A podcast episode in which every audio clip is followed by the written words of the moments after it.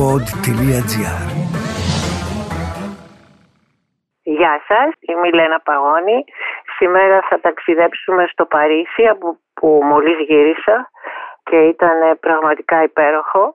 Να σας πω και όλες ότι υπήρχε ακόμη άβρα του Αγίου Βαλεντίνου όπου όπου και να πήγαινε σε μαγαζιά, σε καταστήματα, σε μπαρ, σε ξενοδοχεία ήταν στολισμένα με ροδοπέτυλα και κόκκινα τριαντάφυλλα. Είναι μια γλύκα αυτό, ένας ρομαντισμός, είτε το θέλουν πολύ είτε όχι. Επίσης είχε πάρα πολύ ωραίο καιρό και όπως μας είπε ο πρέσβης μας, καλός διπλωμάτης και εξαιρετικά ευγενής, ο Δημήτρης Ζεβελάκης, όταν μας υποδέχτηκε στην πρεσβευτική κατοικία, ε, στην Ογκίστ Βακέρη, φέρατε το φως της Ελλάδας εδώ στη Γαλλία, μας είπε. Ο λόγος που ταξιδέψαμε εκεί ήταν μια ενδιαφέρουσα συνάντηση, δεν θα το πω συνέδριο, ελληνογαλλικό διάλογος με θέμα ε, τη θάλασσα από το αρχιπέλαγος στους ωκεανούς. Θα εξηγηθούμε τι σημαίνουν αυτές οι τρεις υπέροχες λέξεις. Πρακτικά, ουσιαστικά και με, με κάποια προοπτική. Το οργάνωσε ε, το Οικονομικό Φόρουμ των Δερφών, ο Σιμεών Τσομόκος που είναι εξαιρετικά καλός αυτά, σε συνεργασία με το Γαλλικό Ινστιτούτο του Ωκεανού και τους καθηγητές της Σορβόνης, μια επιστημονική δηλαδή πρωτοβουλία, μια ιδέα των καθηγητών της Σορβόνης, του Μισελ Φουσέ και του Γιώργου Πρεβελάκη. Στο πλαίσιο αυτό του συνεδρίου πήραν μέρος πολλοί, καμιά τριανταριά Έλληνες και Γαλλοί, ακαδημαϊκοί, πολιτικοί, επιχειρηματίες, ε, φοπλιστές και μίλησαν για το ταξίδι της εμπορικής ναυτιλίας μέσα στο χρόνο, τις δυνατότητες εκμετάλλευσης, τους κινδύνους, και όλα όσα συμβαίνουν τώρα σε, στις θάλασσες του πλανήτη μας. Θα ξεκινήσω με τις τρεις λέξεις, αυτές ε, θάλασσα, αρχιπέλαγος και ωκεανή, που μόνο που τους ακούμε μας ξεσηκώνουν. Είναι όσοι έχουν σχέση με τη θάλασσα, από τον ε, ναύτη, από τον ψαρά μέχρι τον πλειοκτήτη και τον εφοπλιστή, είναι άνθρωποι ξεχωριστοί, είναι άνθρωποι που έχουν ρίσκο, που έχουν λεβεντιά, που έχουν αγάπη στην περιπέτεια και στους κινδύνους θα έλεγα. Μιλώντας λοιπόν καταρχήν ε, για το αρχιπέλαγος, όπως είπαν όλοι και χαρακτηριστικά ο Τσομόκος, μίλησαν για, την, για το ρόλο της θάλασσας και τη σημασία της στην Ελλάδα. Η θάλασσα έχει μια σχεδόν ιερή σύνδεση με την ελληνική ιστορία και παράδοση, είπε ο Τσομόκος πολύ σωστά. Και ο Στυλιανίδης, ο Χρήστος Στυλιανίδης, ο Υπουργός Ναυτιλίας και Νησιωτικής Πολιτικής που πήρε μέρος και άνοιξε τις εργασίες, ε, υπογράμμισε ότι η ιστορία του ελληνισμού είναι άρρηκτα συνδεδεμένη με τη θάλασσα και ότι το αρχιπέλαγος αποτέλεσε την καλλιτεχνική, πνευματική και οικονομική αιστεία όχι μόνο του αρχαιοελληνικού κόσμου, αλλά και της Ρωμαϊκής και της Βυζαντινής και της Οθωμανικής Αυτοκρατορίας. Και είναι έτσι. Όπως λέμε ναυτιλία τι σημαίνει ναυτιλία, όχι μόνο για μας τους Έλληνες. Είναι μια επιχειρηματική δραστηριότητα με ιστορία 5.000 χρόνων και ένας από τους πιο επικερδείς κλάδους μεταφορών στον κόσμο. Δεν είναι τυχαίο ότι το 20% των παγκόσμιων θαλωσσίων μεταφορών ελέγχεται από ελληνικά πλοία. Δεν είναι τυχαίο επίσης, όπως λέει και ο Νίκος Βερνίκος, ότι η Ελλάδα τους Έλληνες εφοπλιστές τους αποκαλούν γελώντας φορτηγατζίδε των ωκεανών. Ο αγαπημένος μου καπετάν Παναγιώτης Τσάκος, ένας από τους μεγαλύτερους εφοπλιστές μας, όχι δεν ήταν στο Παρίσι, λέει ότι η μοναδική πρωτιά μας παγκοσμίως είναι η ναυτιλία. Η ναυτοσύνη έχει ενταχθεί στο DNA του Έλληνα και είναι αλήθεια και όλοι το ξέρουμε. Ο καθηγητής, ο Γιώργος Πρεβελάκης, ο οποίος ε, έπαιξε ρόλο σε αυτό το συνέδριο, είναι καθηγητής γεωγραφίας και γεωπολιτικής στην ε, Σορβόνη και ο οποίος έλεγε χαρακτηριστικά εκεί στην παρέα έτσι να κουνήσω τα δάχτυλά μου και έκανε την χαρακτηριστική κίνηση του χεριού. Μαζεύονται προσωπικότητες ιδιότητες από τη Γαλλία και τις ε, επιστήμης και τις τέχνης και της πολιτικής. Και είναι αλήθεια αυτό. Είναι μια αξία αυτός ο άνθρωπος. Διατέλεσε και πρέσβη στον ΩΣΑ και βέβαια αξιοποιεί και ο ίδιος τις δυνατότητες του και ευτυχώς και η χώρα μας τον αξιοποιεί σε κάθε περίπτωση. Είπε λοιπόν χαρακτηριστικά ότι με τον όρο αρχιπέλαγος αναφέρομαστε σε μια γεωγραφική πραγματικότητα. Δηλαδή σε νησιά που τα ενώνει η θάλασσα και που σε βάθος χρόνου υπήρξαν αιστείες μάθησης, της πλοήγησης, μιας δραστηριότητας που χαρακτηρίζεται από περιέργεια, υπευθυνότητα, ευρηματικότητα και επιχειρηματικότητα. Εμείς θα προσθέταμε κάτι πιο ανθρώπινα χαρακτηριστικά. Το ρίσκο, τη δύναμη, τη λεβεντιά των ναυτικών. Το αρχιπέλαγο συνεχίζει ο κ. Πρεβελάκης υπήρξε πηγή δυτικών αξιών όπως η ελευθερία, η δημοκρατία και το συνέδεσε αφού είπε αυτά τα συνέδεσε και με τη σύγχρονη Ευρώπη και είπε το, το ερώτημα που τίθεται είναι αν θέλουμε μια Ευρώπη κλειστή στον εαυτό της ή μια Ευρώπη αρχιπέλαγος, δηλαδή ανοιχτή στους ωκεανούς. Θέλει και ερώτημα αυτό. Το επόμενο θέμα που πολύ απασχόλησε ε, ήταν τα προβλήματα που υπάρχουν σήμερα στους ωκεανούς και στο αρχιπέλαγος. Προηγουμένως η Μαρίλη Φραγκίστα εκπροσωπώντας ε, τους Έλληνες εφοπλιστές αναφέρθηκε, στη, έκανε ειδική αναφορά ε, σε στοιχεία, με στοιχεία στο γεγονός ότι πάνω από το 74% του εξωτερικού εμπορίου της Ευρωπαϊκής Ένωσης διεξάγεται μέσω θαλάσσης. Και από αυτά τα 5.000, 5.500 νομίζω χιλιάδες πλοία, η ελληνόκτητη ναυτιλία με πάνω από 5.500 πλοία αντιπροσωπεύει κινείται σε αυτόν τον τομέα και αντιπροσωπεύει πάνω από το 60% του συνολικού στόλου της Ευρωπαϊκής Ένωσης. Είναι δυνατά στοιχεία για την Ελλάδα όλα αυτά και βέβαια η συζήτηση δεν περιορίστηκε εκεί αλλά έφτασε και στα μεγαλύτερα προβλήματα που υπάρχουν αυτή τη στιγμή στις θάλασσες του πλανήτη. Καταρχήν η θάλασσα ως πηγή πλούτου είναι η τεχνολογική πρόοδος ε, που υπάρχει και οι νέες ανάγκες αναβαθμίζουν τον οικονομικό ρόλο της θάλασσας, είπαν, ως ε, πηγή φυσικών πόρων. Η προσφορά της θάλασσας στον ενεργειακό τομέα εκτείνεται από τα κοιτάσματα υδρογοναθράκων στην αιωλική ενέργεια και στην ενέργεια των κυμάτων. Τομείς στους οποίους το Αιγαίο Πέλαγος διαθέτει σημαντικό πλεονέκτημα. Δηλαδή και μόνο να φανταστούμε τους αέριδες και την αντάρα που λένε οι ναυτικοί, τις κυκλάδες που όλοι μας γνωρίζουμε όταν φυσομανάει, ε, αυτή η άγρια κατάσταση μπορεί κάλλιστα να έχει και μια θετική συνέπεια. Δηλαδή τη χρήση αυτού του ανέμου, την αιωλική ενέργεια, τα κύματα, να τα, έχουμε, να τα χρησιμοποιήσουμε. Είναι κάτι που μπορούμε να φανταστούμε. Θυμάμαι μια φορά απερίσκεπτα μπήκα στο καράβι να ταξιδέψω από τη Μύκονος πίσω στη Ραφίνα με δέκα μποφόρο όπως απεδείχθη. Ο καπετάν Κώστας που όλοι τον θυμόμαστε ίσως που ταξιδεύουμε σε αυτά τα μέρη στο Σουπερφέι, στο, ναι, στο Σουπερφέι, ξεκίνησε παρά το ότι ήταν πραγματικά πάρα πολύ μεγάλη, πολύ δυνατός ο αέρας είμαστε στο μάτι του καιρού μέσα τα παιδιά είναι, η ναυτική αλλά και ο κόσμος. Δεν ξεχάσω αυτή την εμπειρία.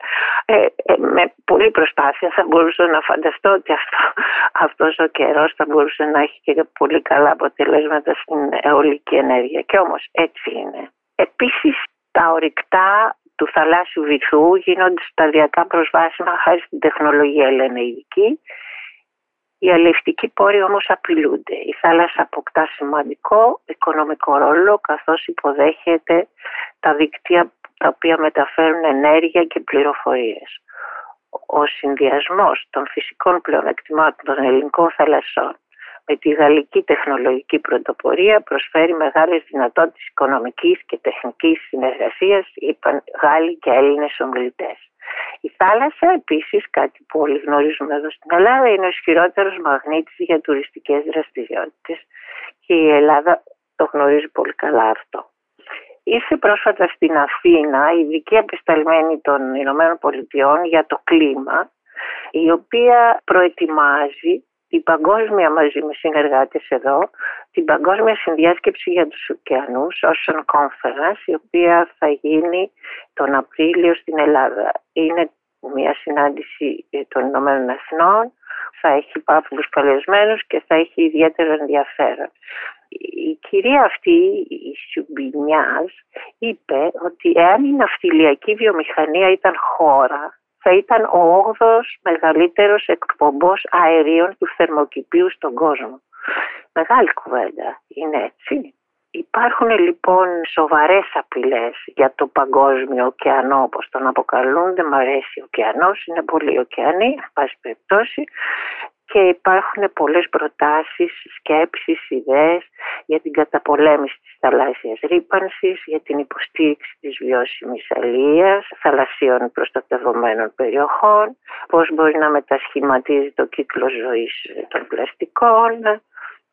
Επίσης ένα θέμα που πολύ συζητήθηκε και στο Παρίσι είναι η, και το είπε μάλιστα ο, Πατρί, ο Φιλίπ Ντρέιφους, πρόεδρος των Γάλλων Εφοπλιστών, μια ενδιαφέρουσα προσωπικότητα, η οποία λέμε μεταξύ άλλων ότι γνωρίζει και την Ελλάδα πολύ καλά, γιατί έχει πάρει ένα σπίτι στη Σύφνο, κατεβαίνει με το πλοίο της γραμμής από το καράβι και πάει κατευθείαν εκεί και κολυμπάει και είναι ευτυχής.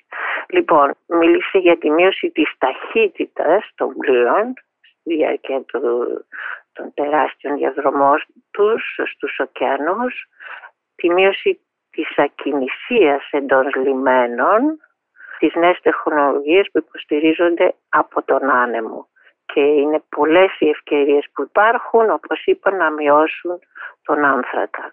Βέβαια αυτά μπορούν να ακουστούν και παρόλ, παρόλ, παρόλ που λένε και οι Γάλλοι, αλλά ό,τι και να γίνει κάτι θα μείνει από όλα αυτά. Είναι ενδιαφέρον αυτό που ανέφερε ο πρώην Πρωθυπουργός ε, Παναγιώτης Πικραμένος, που μίλησε για το μέλλον των καυσίμων στην αυτιλία, επισημένοντας ότι τα τελευταία χρόνια ο δημόσιος έλεγχος έχει επικεντρωθεί στην προστασία του περιβάλλοντος και ειδικότερα στον περιορισμό των εκπομπών αερίου. Ωραία, αυτά τα ξέραμε. Ο πρώην Πρωθυπουργός όμως προσθέτει, θα προσθέτουμε, αναφέρθηκε στην κοινοτική νομοθεσία που θα τεθεί σε ισχύ τον Ιανουάριο του 2025 είναι πολύ μακριά και η οποία ευνοεί τη χρήση ανανεώσιμων πηγών ενέργειας στα πλοία και ειδικότερα συνθετικών καυσίμων με βάση είτε το υδρογόνο είτε τη βιομάζα. Σημείωσε επίσης ότι από το 2030 και μετά τα πλοία που θα δένουν στο ευρωπαϊκά λιμάνια θα είναι υποχρεωμένα να τροφοδετούνται με ηλεκτρική ενέργεια. Επειδή είναι ένα τεράστιο αυτό θέμα που απειλεί τις ζωές όλων μας και όπως λέγαμε στη δεξιότητα που κάνει ο πρέσβης μας ε, στο Παρίσι με όλους τους ε, ή σχεδόν όλους τους καλεσμένους. Η απειλή της ε, κλιματικής αλλαγής ή της θάλασσης σειρά όπως ρώτησα τον, τον Πάμπλου το Φιλίπ Ντρέιφους δεν απειλεί μόνο τους φτωχούς και τους αστεούς και εκείνους που δεν έχουν στον ήλιο μοίρα απειλεί όλους και τους πλούσιους και τους δισεκατομμυρίουχους. Αυτό είναι ένα κίνητρο για να αντιμετωπιστεί επιτέλους. Δεν είναι ένα μερικό θέμα. Το λέω έτσι με απλά λόγια όπως το λέγαμε με, με ένα ποτήρι καλβαντός εκεί δίπλα στο τζάκι της πρεσβείας που πραγματικά να πω και κάτι προσωπικό συγκινήθηκα όταν μπήκα γιατί έχω ζήσει το Παρίσι και το έχω αγαπήσει και όταν είχα μια υποτροφή από τη γαλλική κυβέρνηση και έκανα ένα στάζ στο Centre de Journaliste en Europe στη Λούβρε είχα και μια συνεργασία με τον Bureau de Presse de l'Ambassade Οπότε την πρεσβεία την θυμόμουν με τις καλύτερες αναμνήσεις και με τις ε, και πράγματα που ήταν πάρα πολλά αργότερα πολύ χρήσιμα στη ζωή μου. Λοιπόν, θέλω να πω ότι ενδιαφέρον είχε επίσης η συμμετοχή του, να αναφέρω όλους, ήταν η Μαρία Δαμανάκη, την οποία εκτιμώ πάρα πολύ και έχει προσφέρει πολλά από τα νιάτα της ως τώρα και ως Επίτροπος στην Ευρωπαϊκή Ένωση που ήταν υπεύθυνη για θέματα ηλίας και θαλασσών. Ήταν επίσης υφυπουργός για τους μετανάστες, μετανάστευσης και ασύλου για την ακρίβεια, η Σοφία Βούλτεψη, η οποία μιλήσε για αυτούς τους ε, κινδύνους στη θάλασσα με το τόσα προβλήματα που υπάρχουν εκεί. Είναι μια δυναμική γυναίκα, επαρκή στο πόστο της ε, και σαν άνθρωπος έξω καρδιά και με χιούμορ. Χαρακτηριστικά όχι συνηθισμένα για πολιτικούς.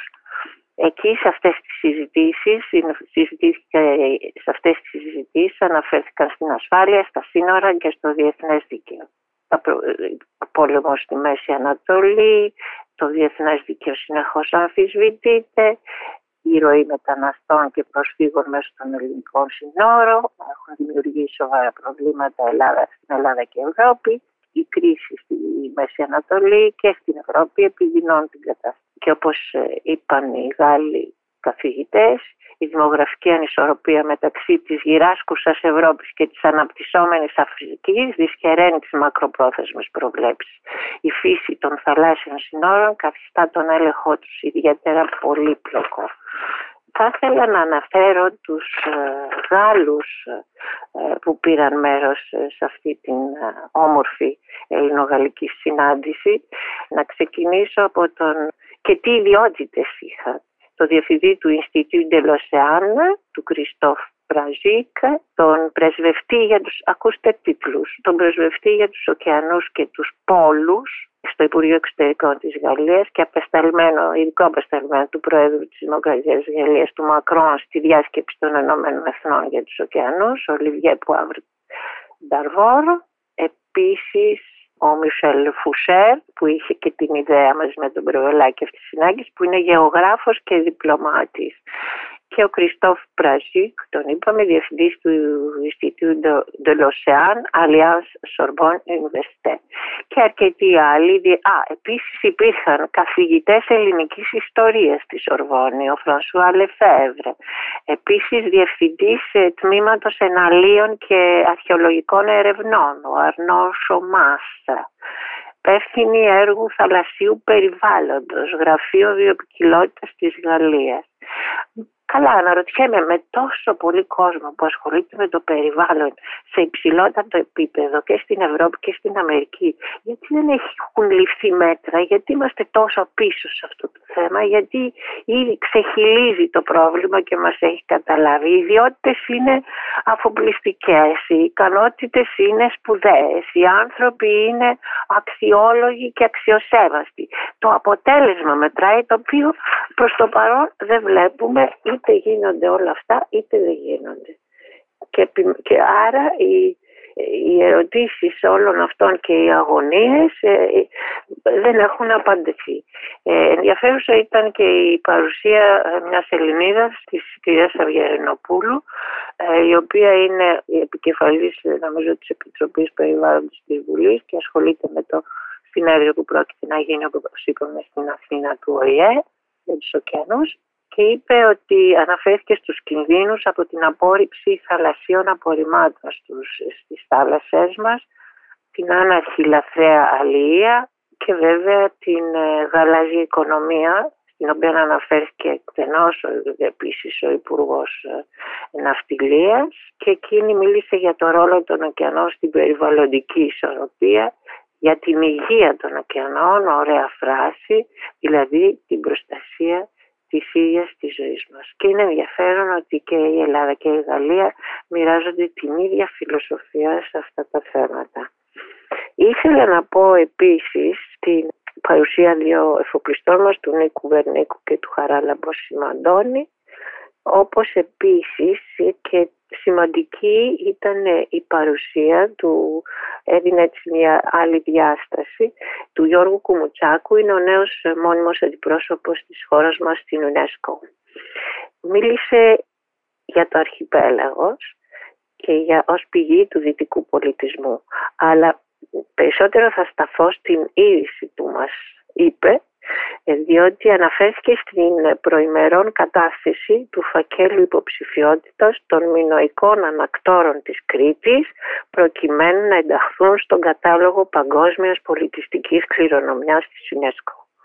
Ο κ. Κομουσάκος αναφέρει ότι για τη διαμόρφωση του φακέλου της υποψηφιότητας αρμόδιες υπηρεσίες του Ελληνικού Υπουργείου Πολιτισμού συνεργάστηκαν με επιστημονικά ιδρύματα στην ε, Κρήτη και βέβαια με τη Γαλλική Αρχαιολογική Σχολή Αθηνών που είναι η πρώτη αρχαιολογική σχολή, ξένη αρχαιολογική σχολή που ήρθε στην Ελλάδα. Αυτά επίσης δεν μπορώ να μου πω την παρουσία του συναδέλφου του Γιάννη του Πρετεντέρη που με την ομιλία του άνοιξε μαζί με τον Υπουργό και τον Τζομόκο το συνέδριο και της ε, Ειρήνης Νικολογούρου. Αυτά ήταν τα επιστημονικά έτσι και τα πολύ ενδιαφέροντα που ακούσαμε σε αυτή τη συνάντηση.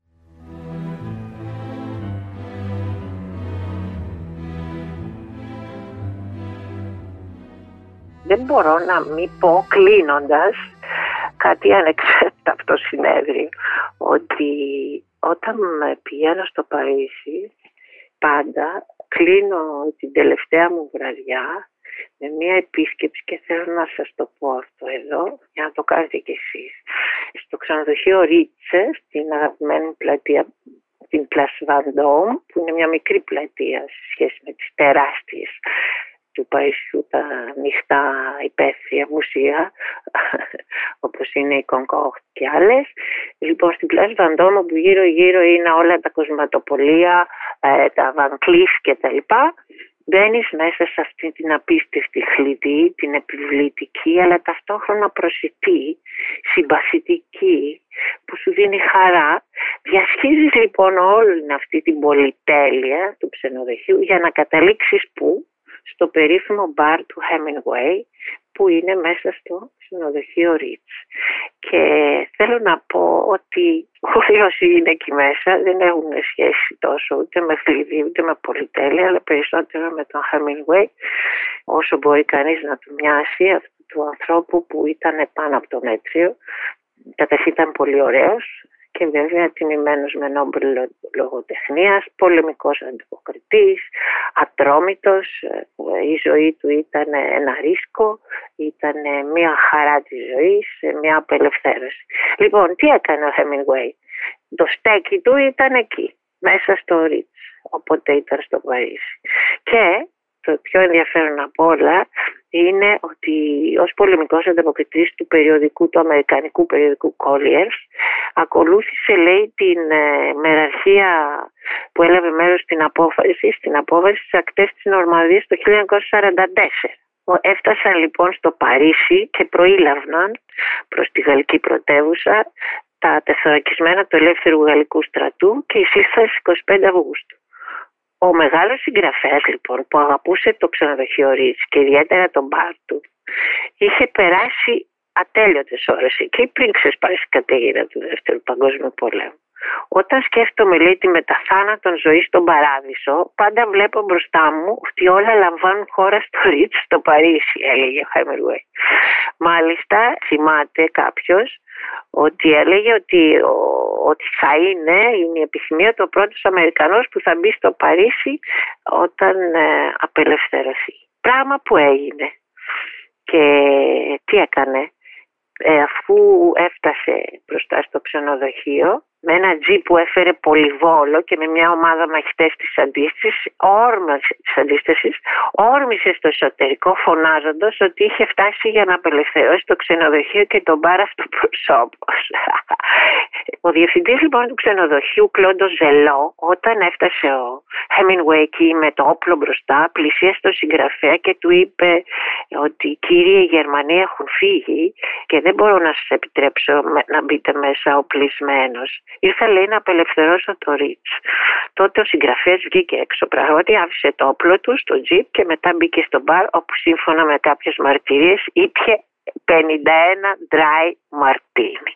Σε αυτό λοιπόν το χώρο με αυτή, α και πήγε στο κελάρι και απελευθέρωσε δύο αχμαλώτες που κρυβόντουσαν εκεί οι κακόμοιροι, εντόπισε μπουκάλια με εξαιρετικό μπράντι, τα πήρε πάνω και πέρασε μια από τις ωραιότερες νύχτες της ζωής του.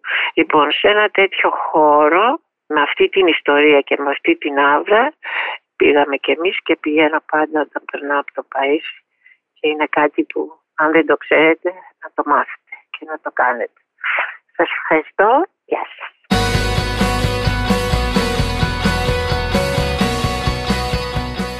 Ήτανε το podcast «Τι φάση» σήμερα με τη Λένα Παγώνη. Τι φάση. Ειδήσεις και δηλώσεις που προκαλούν τον προβληματισμό, το γέλιο ή και τον θυμό μας. Μία προσωπική ματιά στην επικαιρότητα με την υπογραφή των ανθρώπων του pod.gr.